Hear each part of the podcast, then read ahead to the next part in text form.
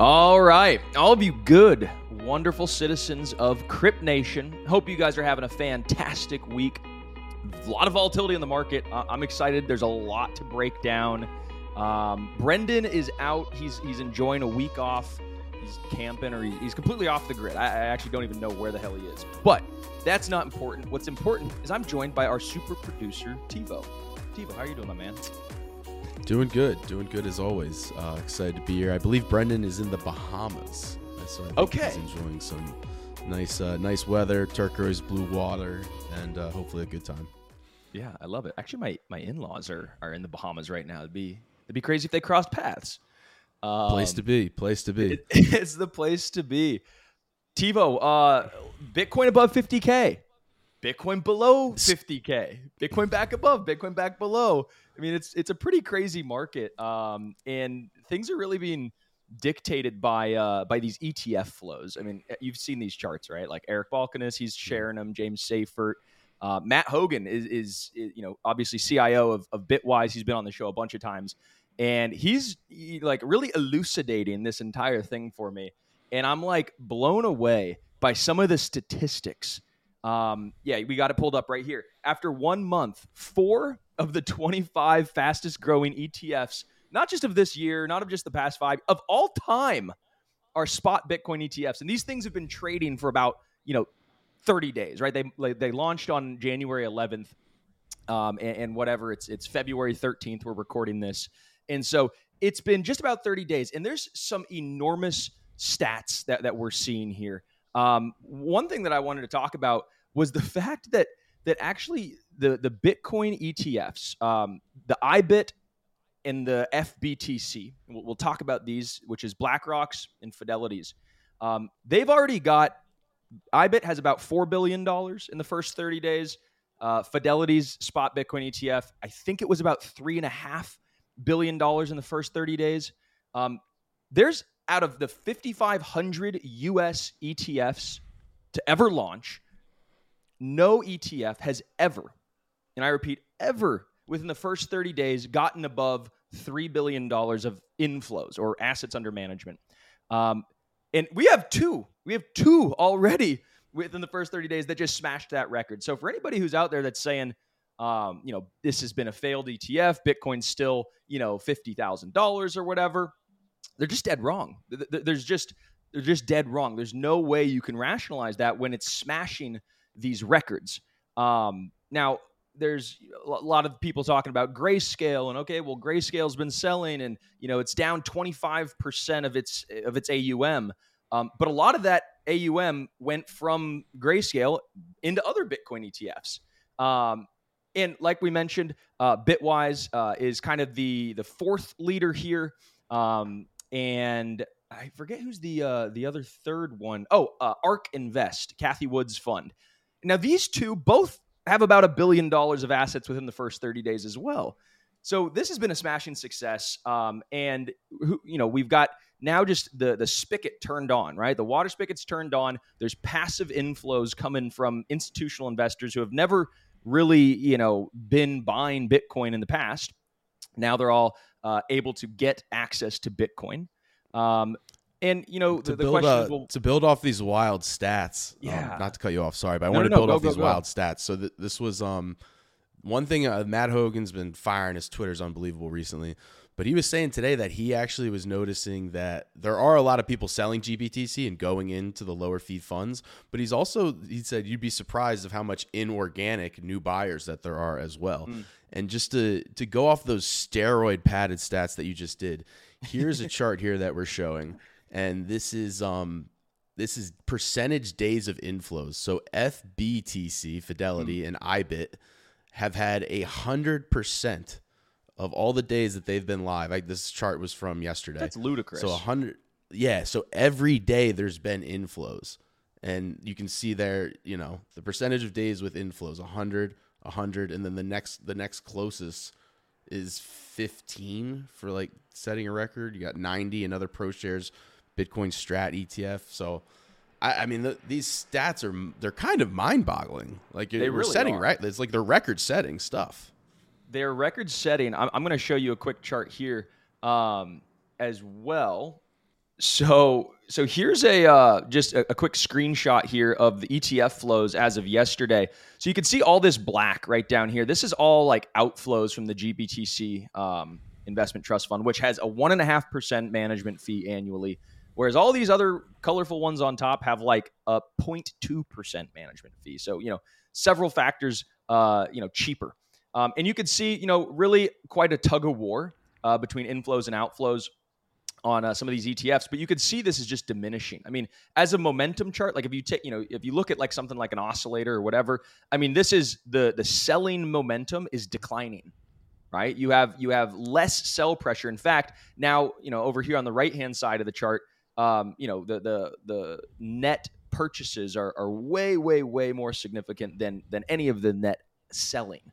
Um, so yeah, so the Bitcoin ETF flows um, you could see like why the first half of January was really choppy, right? You could see just like, you know, there was a tug of war. So Bitcoin hit 50K, then it came back down to like 38K, and there was a big trading range that was set. But now you could see Bitcoin, uh, you know, trading a, you know, around $50,000 again um, on the back of like, you know, just very little sell pressure. So it's pretty interesting what's going on with the Bitcoin ETF flows, but that's just kind of one aspect of, of what's pushing and pulling the market. Tevo, what else have you kind of seen that's trending on social media or uh, just been getting a lot of buzz?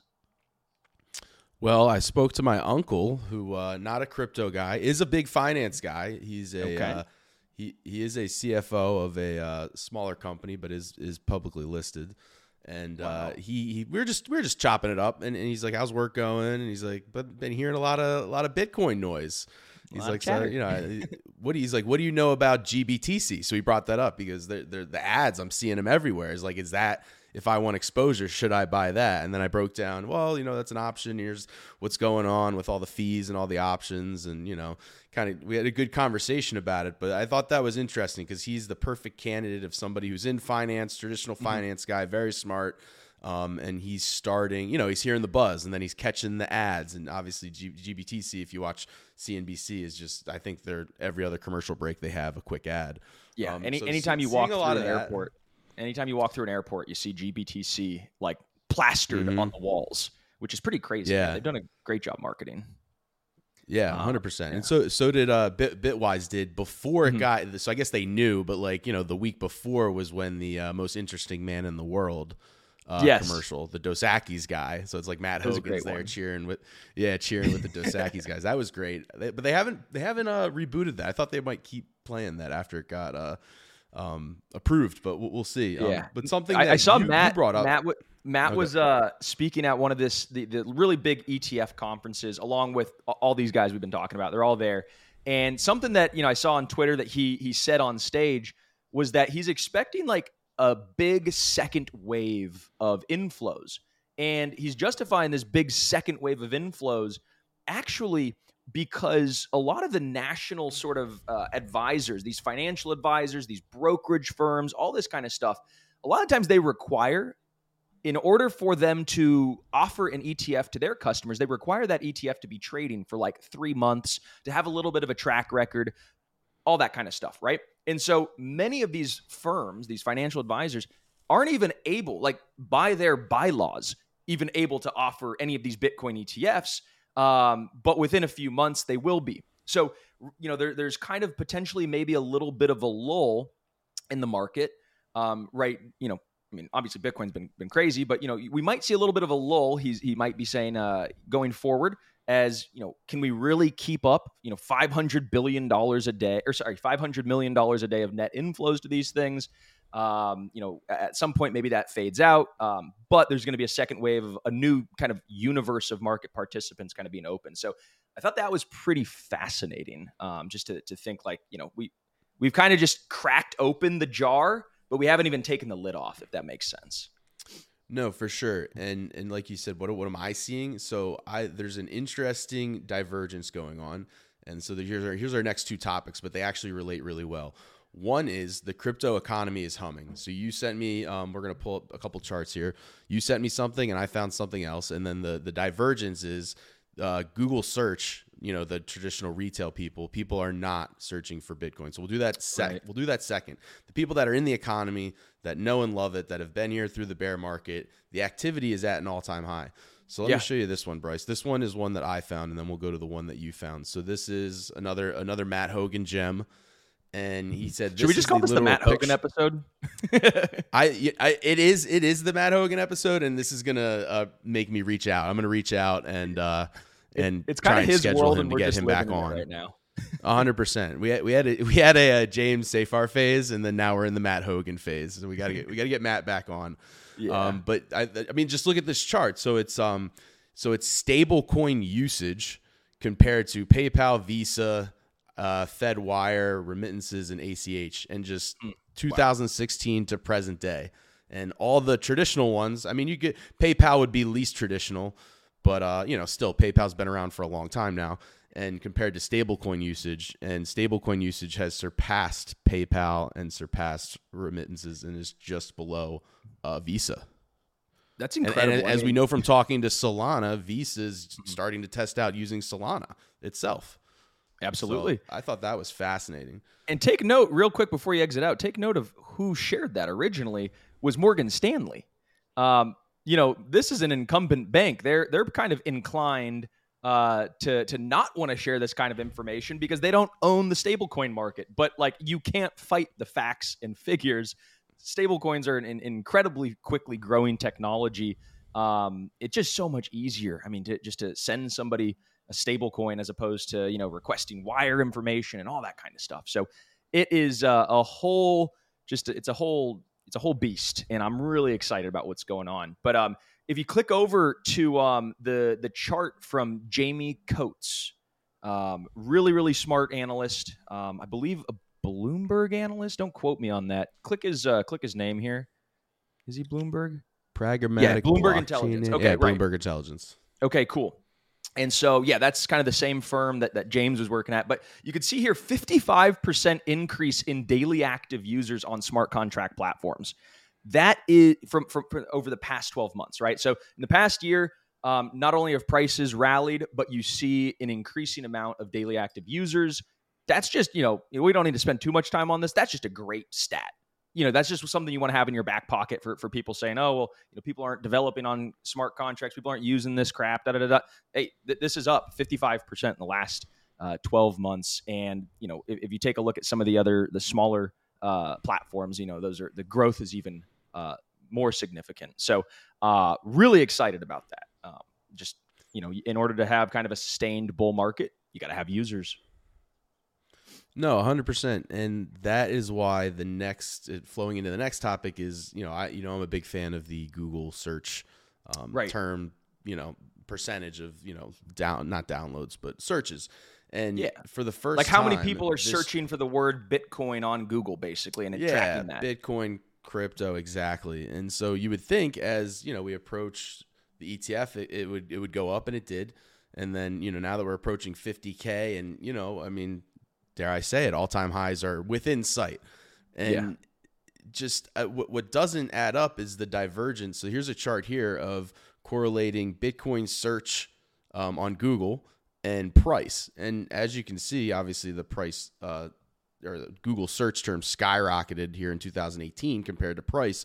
But for the most part, I mean, you could say, I mean, I'll, I don't want to speak for you, but would you say that looks pretty correlated for the most part from 18 Yeah. to 21? Absolutely and you Uh, know, and then it, big if- correlation. oh, go ahead. no i was i was agreeing big correlation So then it drops off with the price in 22, and you know we're in the bear market, and I, I just what what you're seeing here at the end there is this price. I don't want to say skyrocketing, but a steady incline, and then a sharp jump from 30 to 50, and then that that correlates with the e- ETF. So you're seeing all the Bitcoin searches, Bitcoin, Bitcoin, Bitcoin ETF. That goes and and search just drops off. Price stays and keeps going higher. Yeah, so Yassine Elmandjra, who's who's from ARK, who who launched one of these Bitcoin ETFs, um, very very smart uh, investor, and points this out, which is which is really interesting. And I think like we could be just like with these institutional ETFs, we could just be in a completely different sort of market. Um, like your uncle or like these you know big sort of finance people they're not like Googling Bitcoin anymore. Like everybody pretty Mhm. much knows the word Bitcoin. People aren't like really asking what it is that much anymore. Um, I think it's pretty well like grokked or really well sussed out. And so I think just like maybe this sort of correlation or maybe this sort of um, indication has like some level of like entropy to it or like it breaks down over time. Like it's not actually carrying as much weight now as it did in the past. Because in the past, it was a retail driven market. It was me. It was you. It was all these, you know, crazy, Mhm. you know, kids with with nothing but a, a, a few bucks in a dream, you know, punting it on Bitcoin, and you know everybody's googling it and and you know telling their friends about it. You know, just go look it up. And now it's like, all right, we got commercials, uh, you know, on national television. We've got BlackRock and Larry Fink going on CNBC, you know, telling everybody what Bitcoin is. So I think you know this just has a little bit of of entropy behind it, and it might not carry that much weight. And so um, it is a really interesting sign that retail is not here yet. Because once that, like, guarantee retails the people that are Googling, you know, what is Bitcoin, all that kind of stuff. So once you see that start to pick up, I mean, you're going to see even more momentum. But, you know, right now there's just, there's not a lot of euphoria. I have not gotten a single, and I, am not exaggerating. I'm, I'm very honest here. I've not got a single text from any one of my friends like, hey, Bitcoin's back at 50K, or, you know, my in laws aren't calling me like they typically do, like when Bitcoin has these big moves and all this kind of stuff. It's, it's been pretty, you know, calm, you know? And I think that's a good indication. Like typically when, when all your friends are calling you and, you know, asking what altcoins to buy, that typically ends up being a top signal. I just haven't had any of those sentiment sort of reads on, on my close circle. What about you? Uh, yeah, no. Basically, my my closer cousins and pe- people that I talk to all the time know that I work in it, so they ask questions. But yeah, no no random ones. Yeah. Um, so yeah, I, I'm I'm 100 percent agree with you, and I, I agree with your point. I did see some people on the timeline, um, kind of say, you know, hey, the the Bitcoin Google search volume, you know, it's it's kind of jumped the shark, like you said. People know what Bitcoin is, but I would still think that if if there was the retail's interested, I think it's still indication to check because even just the Bitcoin price today, Bitcoin, so you could see the Bitcoin chart on Google search, like that would count. So even if hmm. they're not searching what is Bitcoin, I don't understand Bitcoin. Like, yeah, everybody knows what Bitcoin is by now in the sense of the word Bitcoin or what you know the basics of it, but they'll, they'll still be searching for price. And so I, I I think I still believe in the chart of saying like people just aren't interested, and we're just slowly climbing, like you said, with the new ETF um, and re- retail's just not there yet. Yeah. Crazy. Uh, crazy, crazy. One other crazy thing that we should definitely talk about Charles Gasparino, who is a Fox Business uh, analyst, reporter, um, always has some kind of crazy scoop.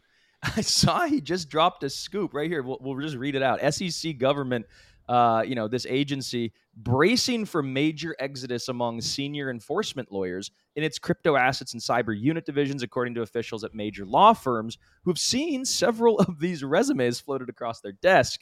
Um, obviously, withholding names, all that kind of stuff. But Gary Gensler's controversial leadership uh, isn't really letting up here. So I'm very curious to see how this one plays out. And I've seen a lot of crypto lawyers kind of like boycotting, like, don't hire these SEC lawyers. Um, you know, they've kind of screwed the industry for a long time. And, you know, they might not really, you know, have the best sort of intel and all that kind of stuff. Um, they might not be the right guys for the job. And I think it's maybe a little bit of a chip on these shoulders of, of some of the lawyers. But on the other hand, I saw other people commenting like, yeah, that, there's going to be projects that scoop these guys up within two or three days. Like they've got, you know, the inside track. They understand how the government works. Like, of course they're going to, you know, kind of come on. But um, so I don't know. I'm kind of split. I think if you could, you know, convert these guys from the dark side to the light side and get them working for you and understanding the ins and the outs of the agencies, that's probably a net positive for the crypto industry, um, as opposed to just, you know, holding a grudge. I always say like holding a grudge is like taking poison and expecting somebody else to get hurt. It doesn't do you any good. Um, you know, you're, you're just hurting yourself if you're not going to leverage the the knowledge and the know how of these guys. So and and and gals. So I'm very curious to see how this shakes out, and I'm sure there's going to be some big, uh, you know, PRS Newswire kind of stuff. All this, uh, you know, kind of people coming out saying, "Oh yeah, like you know, I left the SEC and now I'm working at Andreessen Horowitz or you know Coinbase or Grayscale or you know BlackRock's crypto division." There, there's going to be a bunch of these sort of uh, PR news things to hit the wire, uh, I, I, just got to be sure of it. Um, you know, yeah, and, you, and you want to build people with relationships, right? So like if you're a right. senior staff member at the SEC and you know you go work for a you know established crypto company, it would be good to have those relationships in the SEC. I would think. So yeah, I agree I with you. Hopefully the yeah, get the chips off the shoulder. Get the chips off the shoulder. It doesn't hurt anybody. Our bodies come in different shapes and sizes, so doesn't it make sense that our weight loss plans should too? That's the beauty of Noom. They build a personal plan that factors in dietary restrictions, medical issues, and other personal needs so your plan works for you. Noom doesn't restrict or shame when you want to treat yourself. Their flexible program focuses on progress instead of perfection. You don't have to give up carbs or anything. And with their daily lessons, you can learn something new about your food choices every day. After just a few days of using the app, I learned how to recognize cues for overeating and how to choose the right foods to feel full. Stay focused on what's important to you with Noom's psychology and biology based approach. Sign up for your trial today at Noom.com. That's N O O M. Dot com and check out Noom's first ever cookbook, The Noom Kitchen, for a hundred healthy and delicious recipes to promote better living. Available to buy now wherever books are sold. When you need mealtime inspiration, it's worth shopping Kroger, where you'll find over 30,000 mouthwatering choices that excite your inner foodie. And no matter what tasty choice you make, you'll enjoy our everyday low prices, plus extra ways to save, like digital coupons worth over $600 each week. You can also save up to $1 off per gallon at the pump with fuel points. More savings and more inspiring flavors make shopping Kroger worth it every time. Kroger, fresh for everyone. Fuel restrictions apply. Um, let's take a look at some charts while we're still all here. What do you say? I'd love to. I'd, lo- I'd love to pick your brain. Okay, my, cool. I love I love when the there's my action uh, going on. I'm always I'm I'm on our coaching calls. I'm I'm reading the newsletters. You know, I, I yes, produce sir. all that stuff and distribute it. But before I do, I always take a look at it, especially you know like right now when the markets are hot. You you would be a fool not to. Um, in a sense, I mean, we're gonna stop paying you, and you just get the get the hot tips. uh, okay, cool. Let me pull up some charts here.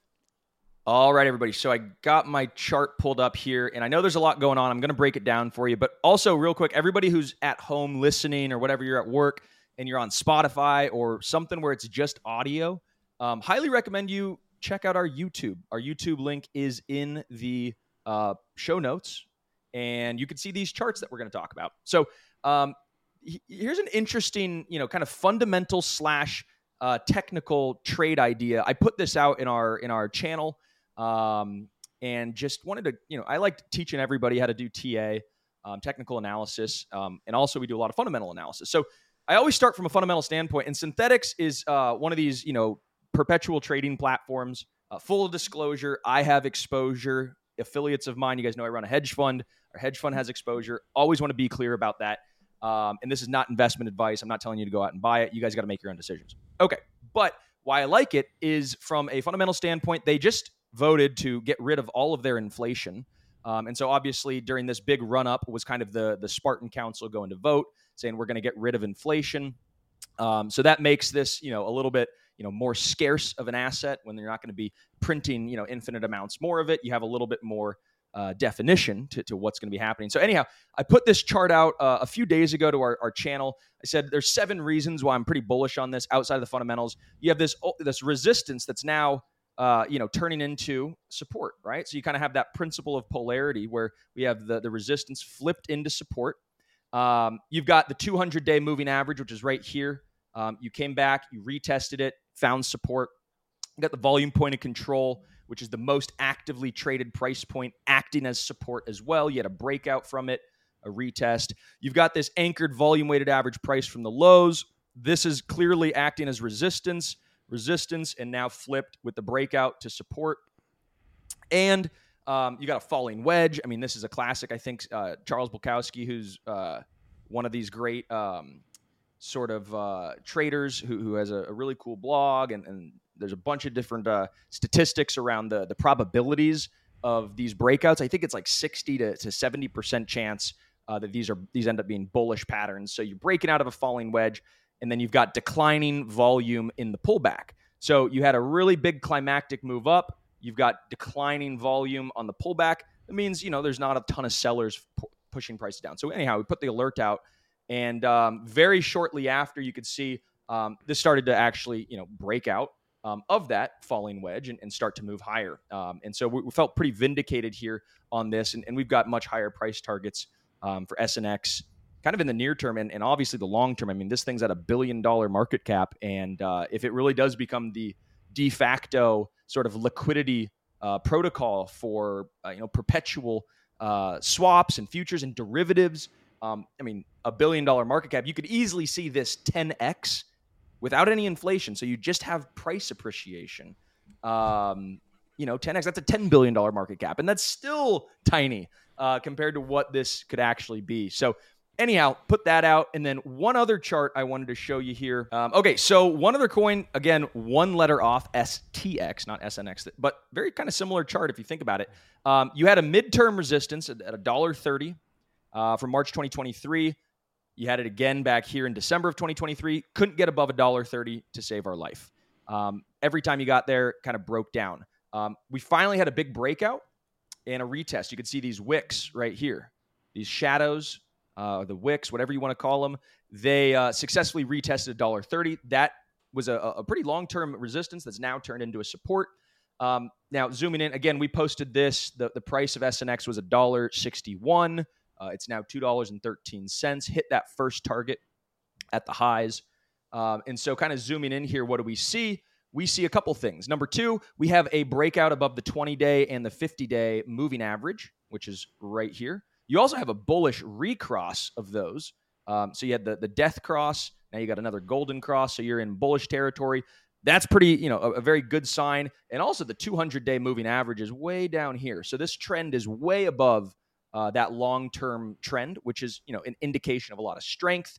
You also had a breakout of this short term kind of resistance, this horizontal resistance that had capped price. Um, and you also had this diagonal resistance that was forming, you know, a bit of a bull flag. Um, so we once we kind of broke out from that diagonal, broke out from the horizontal, confirmation, right? Boom, all you know, all systems go. And not only that, you also had a really great uh, consolidation and breakout from a volume point of control. So you know, you you had confirmation of volume on the breakout. So again, STX from a fundamental standpoint, also these anchored volume weighted average prices from pretty key levels in the past you know those all acted as support too. So uh, excited about what's going on there, and from fundamental standpoint, um, you know STX has a big upgrade coming. It's going to make it a lot faster and all that good stuff. Um, but real quick, while we uh, have the charts out, let's take a look at a, a, a chart of Bitcoin, just a long-term chart. Um, it had this just nasty falling wedge, kind of broke out of it, and then again, you know, fractals, right? Like the the diagonal, the horizontal, once you break out, it just send the gas. So all of our, you know, kind of resistances uh, have been broken. Now we are fighting a little bit with this resistance from April of 2022, which was kind of the last stand. Uh, the bears really held up and then just drove price lower with the uh, credit market liquidation in crypto with Terra and Voyager and BlockFi and Celsius and all that stuff. So we've uh, retraced all of that. Um, it's a good sign. If you kind of throw on a, a weekly chart I want to get rid of all this stuff. And I want to just throw on like a MACD. This is a moving average convergence divergence. So it's a an indicator that shows um, your momentum. And let's just brighten it up for for the folks in back and get that going. And so you could see, um, you know, momentum here has been rising um, along with sort of the, the trend, right? The trend and the momentum. This is a, a custom 20 day, 50 day um, Elder Impulse system, these colored bars. So you can see that we've got confirmation of a, a confluence of positive trend, positive momentum. You had, um, you know, kind of a, a bullish recross here of momentum above the zero line, right? The zero line is kind of the line in the sand that shows kind of when the, the MACD is below it, you're kind of in bullish or, or bearish territory, and when it's above it, it's bearish. Or, uh, wow, okay, I just botched that. When, when it's when it's below, it's bearish. When it's above, it's bullish. Um, but you can see that this recross happened above the zero line, which is just a classically bullish uh, signal, and that was that signal to breakout here. And then you also saw what you know kind of was an attempted uh, bearish crossover uh, that you kind of very similarly above the zero line have something similar like this. So momentum was slowed down, it reset, and then you had a breakout. So we got a confirmation of the trend. We got a confirmation of some long term momentum. Um, this 20 week moving average acted as uh, some very strong support. Uh, that volume point of control acted as support. So from a from a long term standpoint, Bitcoin's still bullish. Um, you know this this is not showing many signs of slowing down, um, and Ether as well. Ether's uh, you know trading very similarly to Bitcoin, almost in lockstep. Um, but the Ethereum ETF is on the horizon. I saw Franklin Templeton just announced that they're launching um, or they filed for an Ethereum ETF, and, and, many of the other issuers of the um, Bitcoin ETF are all launching the Ethereum ETF. Um, pending approval. Um, May 23rd is kind of the, the deadline that everybody's uh, looking at. Um, so, yeah, uh, ETH has, has still a long ways to go. Um, very excited about ETH. Um, taking a look at ETH BTC, you know, things are still sort of in this uh, stair step down. Um, we haven't broken out. We haven't gotten into a full bullish uh, altcoin sort of season. Uh, if you were looking at ETH BTC as a proxy, still in a downtrend, but we've had this uh, this sort of arrow drawn for quite some time, and this uh, green order block basically uh, is still holding up as support.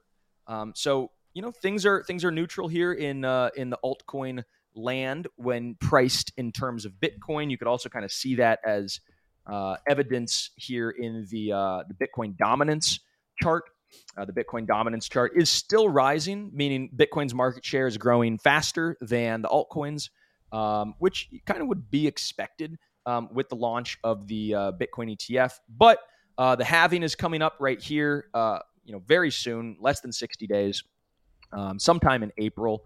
The window consistently shifts uh, based on the the mining power. Um, but we should see it sometime here within uh, within the month of April. And historically, uh, Bitcoin dominance starts to fall uh, following a halving. So this will be the fourth halving. You can see here was the third halving right here, May of 2020. Uh, Bitcoin dominance, you know, fell following the uh, the halving. Again, going back to the second halving, um, Bitcoin dominance took a huge, huge spill after uh, the second halving. So we're just looking at a couple, you know, historical data points. Um, you know, prices uh, for altcoins tend to do really well in this sort of season. So, anyhow, that's kind of all the charts that that I wanted to share with you guys. Um, Tevo, any any kind of you know thoughts or, or, or feedback on that before we uh, wrap things up? Um, I so I just I feel like we're on the verge, and I, I know there's a lot of outstanding factors. Uh, one of them was CPI came out today. I guess it ran mm. a little hotter than ran they thought. Hot. And then there's the yeah, and then there's the argument. You tweeted it yesterday, like the argument of well, CPI, like people. I know it's like oh, they they take uh, rent the wrong way, and so you got to right. take rent this way. And if you did this, and here, here's here, actually, I was thinking that I was drinking my coffee this morning, listening to the talking heads on TV, and this is this is a personal opinion, but like I swear, I've been watching these shows for two years now, talking about inflation, and the same people that said we need to cut rates today or Jerome Powell's going to crash the economy. Now they're saying the same person said today is like, ah, oh, they can you know high and tight for a little longer, and and now, now I don't know who to believe. And so then we've yeah. got uh, CPI data, we got Truflation, which I know we like. Um, we've had Stefan uh, on before, and I, he's uh, on our digital currencies, or, or sorry, crypto community summit that airs is airing this week. Um, so I, I, I just wanted to get your take on that. So having commenting, yeah, altcoin I, I dominance think, in the future, inflation. What, what are you what are you feeling? Yeah, so so it's a great question. Um, so first off, this is not my uh, my words, but it's it's Barry Sternlicht, I think is how you say his name. He's this big, um, you know, uh, what's it called? You know, real estate developer, I guess you could call it. He's not like he doesn't run REITs, but he runs you know a, a large you know real estate development firm. Let's call it. Um, I think he owns 125,000 houses or apartments across the world. And he was saying that, you know, this CPI sort of calculation, this algorithm, you know, it's remained kind of unchanged since 1980. So, I mean, this was this was, you know, years and years before even I was born. And this was before the internet got storm. This was before, you know, real-time sort of data processing and all this shit, right? I mean, so they're using really, really, really slow, old calculations that is just not real time. And it, it, it could, again, as we've seen, cause them to make policy decision errors um, where they hold rates too low for too long because they're using old data. They think, oh, things are fine. You know, there's nothing to be worried about. And then all of a sudden they get hit like a ton of bricks, you know, because you can't fight reality. Just because you don't see the real time data doesn't mean the real time data isn't out there actually existing, actually, you know, pushing market forces, which is like obvious for us to say. But, you know, they're, they're always using a really slow, kind of lagging indicator um, for extra confirmation to be extra positive. But it's slow. You got to be more adaptive. And so, um, you know, now with with systems like Truflation, which have um, you know, kind of these real time, really robust calculations, many, many, many more data points. You could see inflation's dropping like a rock. And many smart people out there, analysts, you hear them talk, you know, inflation has been dropping. Um, they call it disinflation. So it's not deflationary, but it's just disinflationary, where price pressure has fallen off because the supply chains have kind of opened back up. Um, but the whole question comes back down to when is the Fed going to start cutting rates? And in the at the beginning of the year, everybody was thinking there's going to be you know six rate cuts or something, but the Fed was saying there's only going to be about three. So there was that like gap between what the market was pricing with these like forward futures and stuff on uh, these Fed um, futures, and then there was um, the, the the sort of Fed speak saying it's only going to be three. It's going to be back half of the year, and so now like there's that sort of narrowing of that uh, of that gap and you're seeing um, a little bit. You know, S and P had its worst day um, since you know all the way since December 2023. So its worst day of the year was on this CPI print that came in a little hot because it implies that the Fed is going to keep rates higher for longer. Um, they want to be sure, dead sure. Again, they always wait for extra extra confirmation. They want to be dead sure that uh, inflation is dead in the water and never going to rear his head again. Uh, he doesn't want to be Volcker right? Um, who, who saw the kind of the the inflation come up, come down, and then come right back up again. So he wants to make sure. Um, and so they're they're waiting for for these slow confirmation because once they cut, they got to go. Right? It's very binary. You cut and then you keep cutting, or you cut, you skip, you cut, you skip, but you never cut and then raise because then that throws the market for a loop. So they are saying they're not going to be raising. They're they're kind of at that sort of rate that they want to be at, right at five and a half or whatever it is.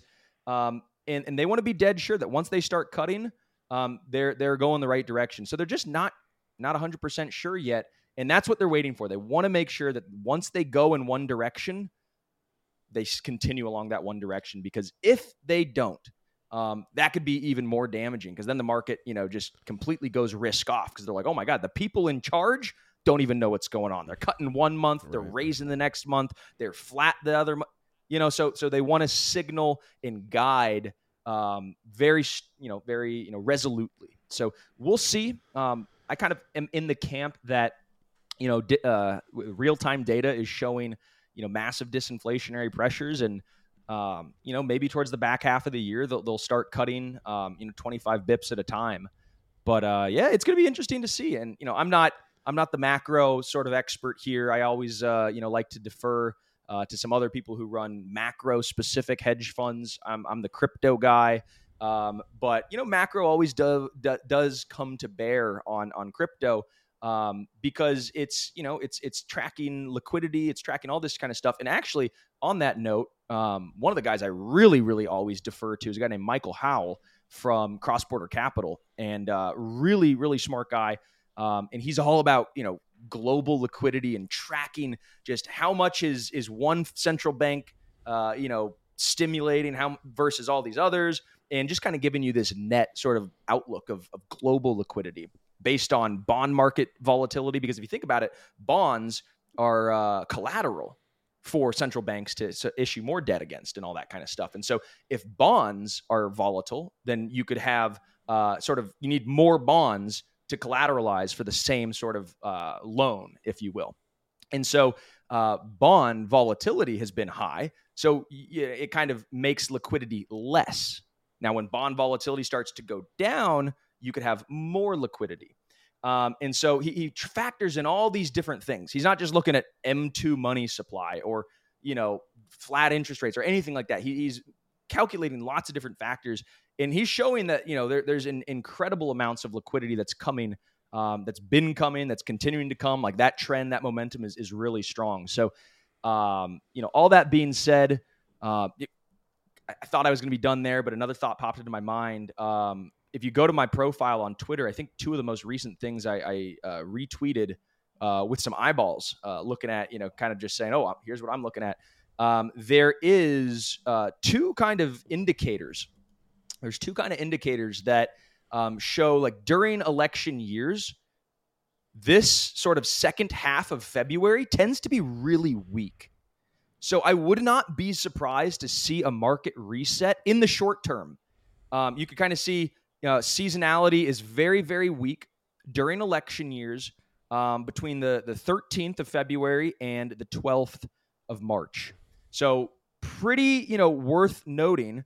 And I believe there was one more right there from Seth Golden, another guy who I'm always following. Think he's an incredibly smart manager. And um, he says we're entering the worst two week stretch of the year historically for the S&P 500 uh, going back to 1928 I believe this was. Uh, yeah sorry. Yeah since 1928 you could see that. Two week returns. You could see on the far right hand side uh, the last two week um, stretch here in February historically on average the worst two weeks of the year. Um, and you could see right there um, worse than than um, September. And you could also see February, the first two weeks of February tend to be actually pretty strong. So yeah, I would brace for a little bit of a you know short term sort of correction or whatever. Um, there's uncertainty in the air with who's going to be the next president. Um, you know, the, the, Democrats don't really know who they're going to run, is what I'm hearing. I saw Kamala the other day. It was like, yeah, I'm ready to take the stand if I have to. If it comes to it, I'll, I'll, you know, I'll, I'll do it and you know there's just all sorts of craziness there people are saying michelle obama gavin newsom we, we you know we don't know and then obviously with the republican uh, sort of dealio uh, you know trump is kind of the leader there. Um, and so we'll see but you know a lot of things still up in the air with some of these lawsuits and things. So i think you know in election years we just see a lot of uncertainty in the first half. And then as we get closer to that date you get more certainty right? I mean that's that's how markets work. And so um, would not be surprised to see a little bit of softening um, just in the market with the CPI data, with S&P breaking above 5,000 and coming back down below 5,000. Just a little bit of chop. But I think any sort of dips, if you see a sharp dip, and if in the next couple weeks you start to get scared and you start to feel a gut sort of, oh my God, wait, did I make the wrong decision? That's your signal to buy. Okay. Like that is your signal to buy because if you get a significant dip, back down even below $40,000 or something like that, and you start to feel it in your gut, that is the signal. Floor it. All right. Hold your nose. Hold your nose and buy it. Not financial advice. Never is. Not um, financial advice. The so just to wrap up the CPI, I remember that I, I saw that Barry Sternlicht quote, and he he said, if you ran how we do CPI and track CPI, if you ran how we do that, like you ran as a business as a CEO, you'd be fired. Oh yeah. And I'm just sitting here like, dude, we have sentient AI, self-driving cars, and Elon Musk can land a rocket on on a penny. He knows where that rocket's going to land on a penny, and we can't track CPI data correctly. Like that just blows my mind. But we'll and there's revisions. There's revisions every other month, and you know the employment data. I mean, they got their heads up their tushies. It's it's ridiculous. It's crazy. It's yeah, crazy. You, oh, you would be fired if you ran a company the way our government is running us, in a sense. And I think it's about time that we start, uh, you know, pushing back. And you know, at the end of the day, we elected them. They are delegates of us, right? And so, you know, right now, I mean, a lot of this this government is is um, over overarching, just uh, you know, a little bit of top down pressure. And I think the people need to take back a little bit of power and remind them that we're in control the people are in control. Um, and yeah, screw the screw the and deep feel, state. yeah, and I, I feel like people are doing that with Bitcoin. I mean, obviously, yeah. the, you know everybody's getting involved now, but it was definitely a retail thing to start. Um, it's and, a vote. Uh, we'll, we'll, end on this something fun. We got the uh, Actually, uh, giant no. bit. No, one more before we do this. One more. One right, more. I'm sorry. There's so much that happens. You got to go and watch this clip Uh, it's all these central bankers uh, laughing about how they and, and, we don't need to show it right now or whatever. You you could kind of go in and edit back, but I got to show you guys this clip. It's all these central bankers in a room. They're they're laughing about how they have the easiest job in the world. They print all this money and people. Yeah, this one right here. Go ahead and play it. We fund ourselves your vote you vote with your wallet vote with your with your purse right here and you know buy bitcoin because these central bankers are laughing at you. They think you're dumb. We actually fund ourselves and then work out what dividend is needed to pay. So um, we kind of a, it's a great business to be in central banking. Um, mm. print money and people believe it. And um, and um, and uh, touch wood. Um, and so um, so it's it's a slightly different beast I think it's crazy. Yeah, we, we just need to figure out how much we need to pay ourselves first. We'll print that. People believe it. Yeah, it's a good business, and everybody laughs. Um, I just, you know, it's it's you know, in in some sense, um, a very crooked enterprise, and it does not really have your best interest at heart a lot of the times. Um, and maybe in the early days it did, but I do think that like you know this this is you know fractional reserve and zero reserve banking has has become very perverse, and it has um, just absolutely um, you know inflated debt levels beyond what's manageable, and uh, it's been uh, it's been a pretty nutty little moment here in history. But luckily, we could opt out. Um, we don't need to be coerced into using one currency that we were born into anymore. We now have a global currency, uh, a borderless, permissionless currency that anybody in the world could use. People could spin up a wallet. No matter where you are, you could get money instantly for virtually no cost and uh, you don't have to incur this hidden tax uh, that we all incur of inflation. So, um, anyhow, let's see let's see that uh, that giant Bitcoin float. Yes, we had a, a parade in uh, in Curaçao or Carnival. Carnival. I don't oh, know, yeah, I've been to Curaçao. I've never been to a Carnival, but I've heard they are phenomenal in the Caribbean.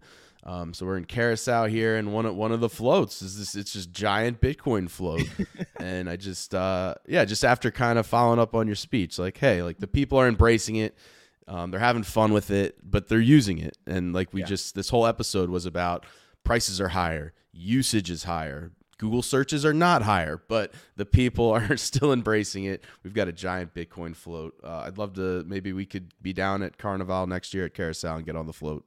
Yes, sir. We, we a bull market and anything's possible. that's right. The bull market, anything is possible. All right, that's all I got for today, Mr. Bryce.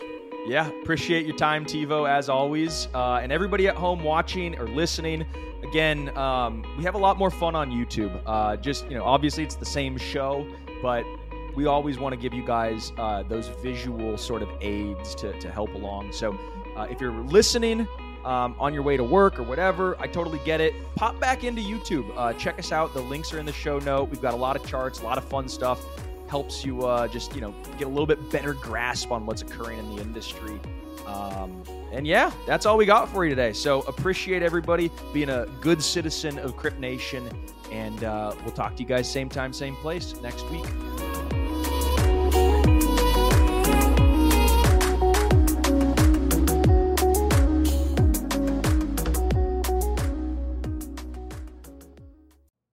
Know how to book flights and hotels. All you're missing is a tool to plan the travel experiences you'll have once you arrive.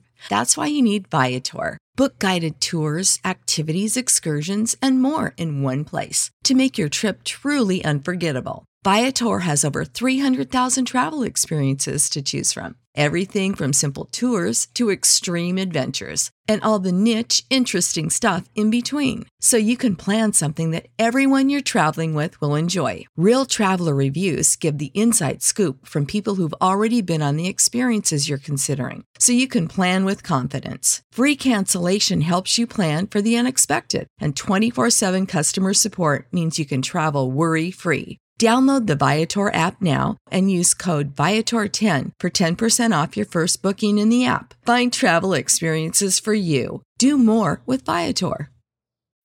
When you need mealtime inspiration, it's worth shopping Kroger, where you'll find over 30,000 mouthwatering choices that excite your inner foodie. And no matter what tasty choice you make, you'll enjoy our everyday low prices, plus extra ways to save, like digital coupons worth over $600 each week. You can also save up to $1 off per gallon at the pump with fuel points. More savings and more inspiring flavors make shopping Kroger worth it every time. Kroger, fresh for everyone. Fuel restrictions apply.